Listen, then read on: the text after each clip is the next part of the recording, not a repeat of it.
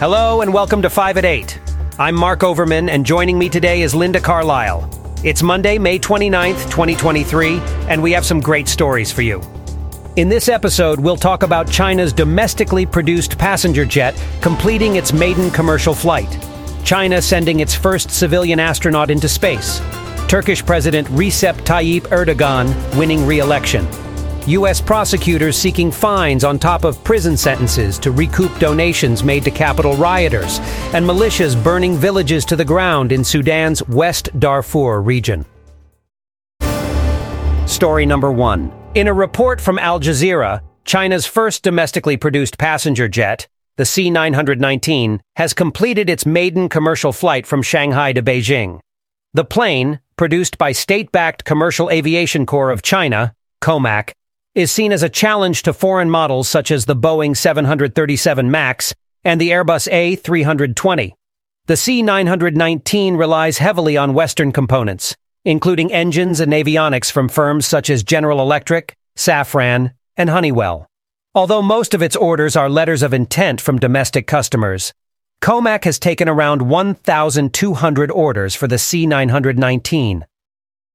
The C nine nineteen's maiden commercial flight is a huge step for China's aviation industry, don't you think?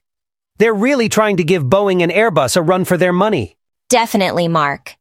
It's a significant achievement for China, especially considering that this is their first domestically produced passenger jet. It's a clear indication of China's push for technological self-sufficiency and a challenge to the Western aviation giants. Absolutely. And it's not just about national pride, but also about reducing their reliance on foreign technology. However, it's important to note that many of the C nine nineteen's parts are still sourced from abroad, like from General Electric and Safran. That's true, but it's still a major accomplishment. I can't help but think of the historical parallels, like when Japan's automotive industry entered the global market and eventually became a major player, challenging established American and European car manufacturers. Great point, Linda, but the real question is, will the international market be receptive to the C nine nineteen? European and U S regulators haven't authorized its use yet, which could limit its reach.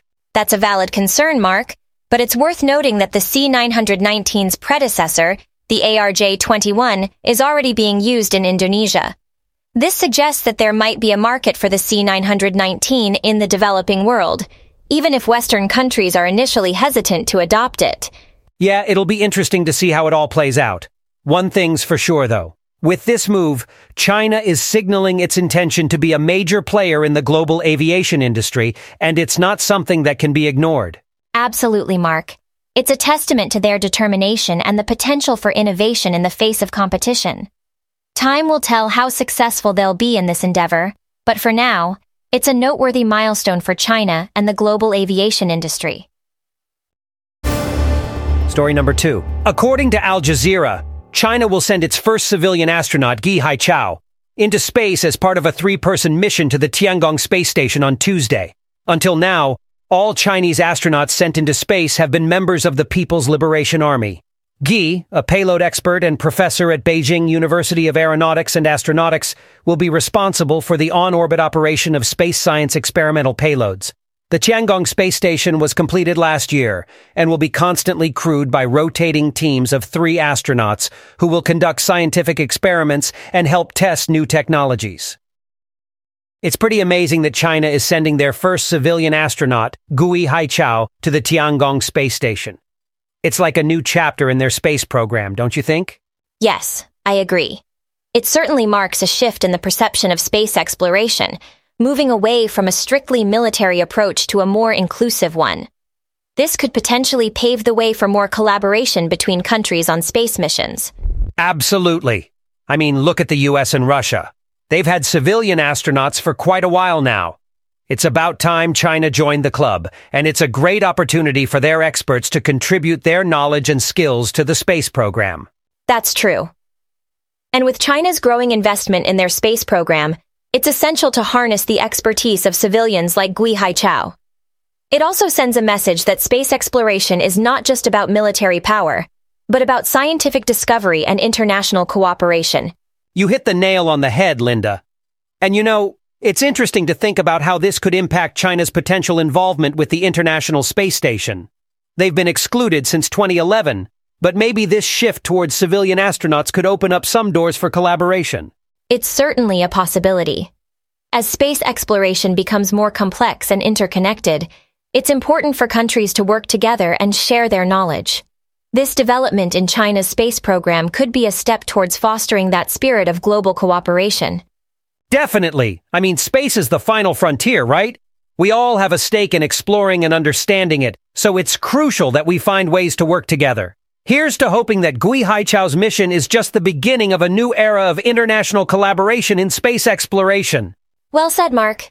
It's an exciting time for space exploration, and I'm looking forward to seeing how this new era unfolds. Story number three. Turkish President Recep Tayyip Erdogan has won re-election after receiving fifty-two point one four percent of votes in the second round, according to the country's Supreme Election Council, as reported by Al Jazeera. Erdogan had failed to secure more than fifty percent of votes required for an outright victory in the first round on the fourteenth of May. The result extends his twenty-year rule for a further five years. Erdogan has promised to tackle inflation and rebuild areas destroyed by earthquakes. The campaign took on an increasingly nationalist tone, with the opposition in particular promising to force Syrians and other refugee populations to leave. Well, Linda, Erdogan's re-election in Turkey certainly solidifies his long-standing rule. It's impressive, but at the same time, I can't help but feel uneasy about one person holding power for such a long time. What do you think? I share your concerns, Mark. While long-term leadership can provide stability and a clear direction for a country, it can also stifle opposition and hinder democratic processes. We've seen this in other cases, like Putin in Russia and Lee Kuan Yew in Singapore. Exactly. And it's not just about the leader themselves, but also the potential for a cult of personality to develop around them. That can make it difficult for any opposition to gain traction, you know? Yes. And it's important to consider the role of opposition in a healthy democracy. In Erdogan's case, his challenger, Kilicdaroglu, faced a tough campaign and has vowed to continue his struggle for democracy. But with Erdogan's grip on power, it's hard to say how much of an impact the opposition can make. Definitely. And I mean, let's not forget that long-term leaders can sometimes become complacent or even corrupt. Now, I'm not saying that's the case with Erdogan, but it's something to keep an eye on as his rule continues. Absolutely, Mark. While there are examples of long-term leaders who have positively impacted their countries, it's crucial for the citizens and the international community to remain vigilant and hold these leaders accountable for their actions and decisions. Story number four. U S prosecutors are seeking fines on top of prison sentences to recoup donations made to Capitol rioters, as reported by The Guardian.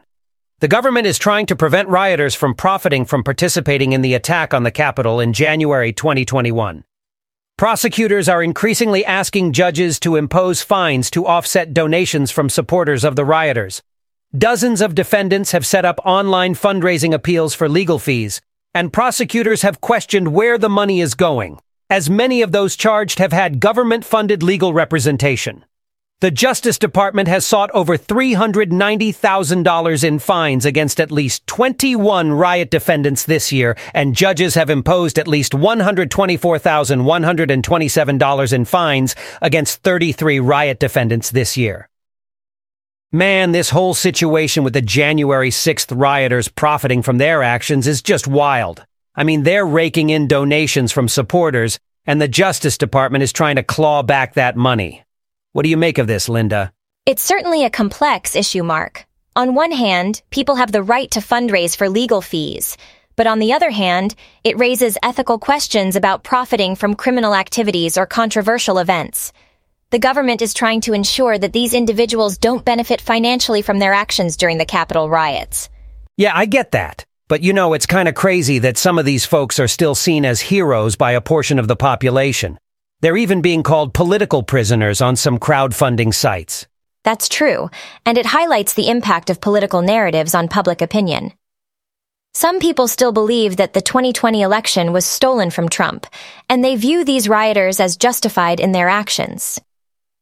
It's important to remember, though, that many of them have pleaded guilty and are cooperating with prosecutors. Right, right. So what about the role of these crowdfunding platforms? I mean, should they be held responsible for enabling these fundraisers? It's a difficult question, Mark. Platforms like GiveSendGo, which is popular among January sixth defendants, may argue that they're simply providing a service and not endorsing the actions of these individuals. However, there's an argument to be made that they have a responsibility to ensure that their platform isn't used to enable people to profit from criminal activities or controversial events. I see what you're saying. It's kind of like a double-edged sword, huh?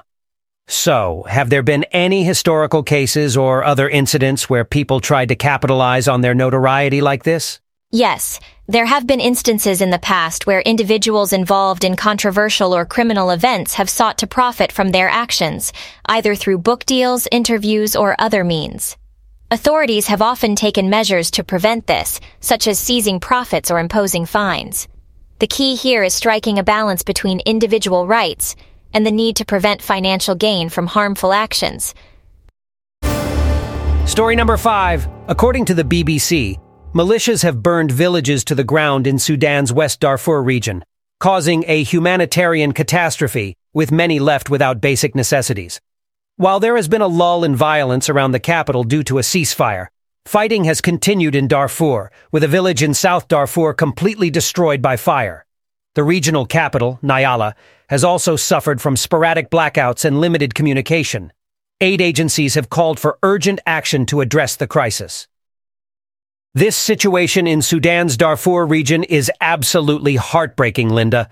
Entire villages burned to the ground, and people left without access to food, clean water, or medicine. It's a humanitarian catastrophe, and it's infuriating to see that these armed militias are targeting vital infrastructure like hospitals, schools, and markets. It truly is devastating, Mark. The destruction of infrastructure in conflicts like these has a ripple effect on the lives of civilians, leaving them vulnerable and in dire need of help. It's not just the immediate impact of losing their homes and livelihoods, but also the long-term consequences of being deprived of healthcare and education. Exactly. And it's not just in Sudan. We've seen this happen in other conflicts across the globe. It's like these militias don't care about the collateral damage they cause, and innocent civilians end up paying the price. Something's got to be done to hold these groups accountable and protect the people caught in the crossfire. I agree that accountability is crucial, Mark, but I think it's also important to address the root causes of these conflicts. Many times, these armed groups are driven by deep-seated grievances and inequalities. Addressing those underlying issues could help prevent the escalation of violence and the destruction of infrastructure in the first place. That's a valid point, Linda, but it doesn't excuse the actions of these militias. There's no justification for targeting essential infrastructure and causing such immense suffering for civilians. The international community needs to step up and put pressure on these groups to cease their destructive actions and work towards a peaceful resolution.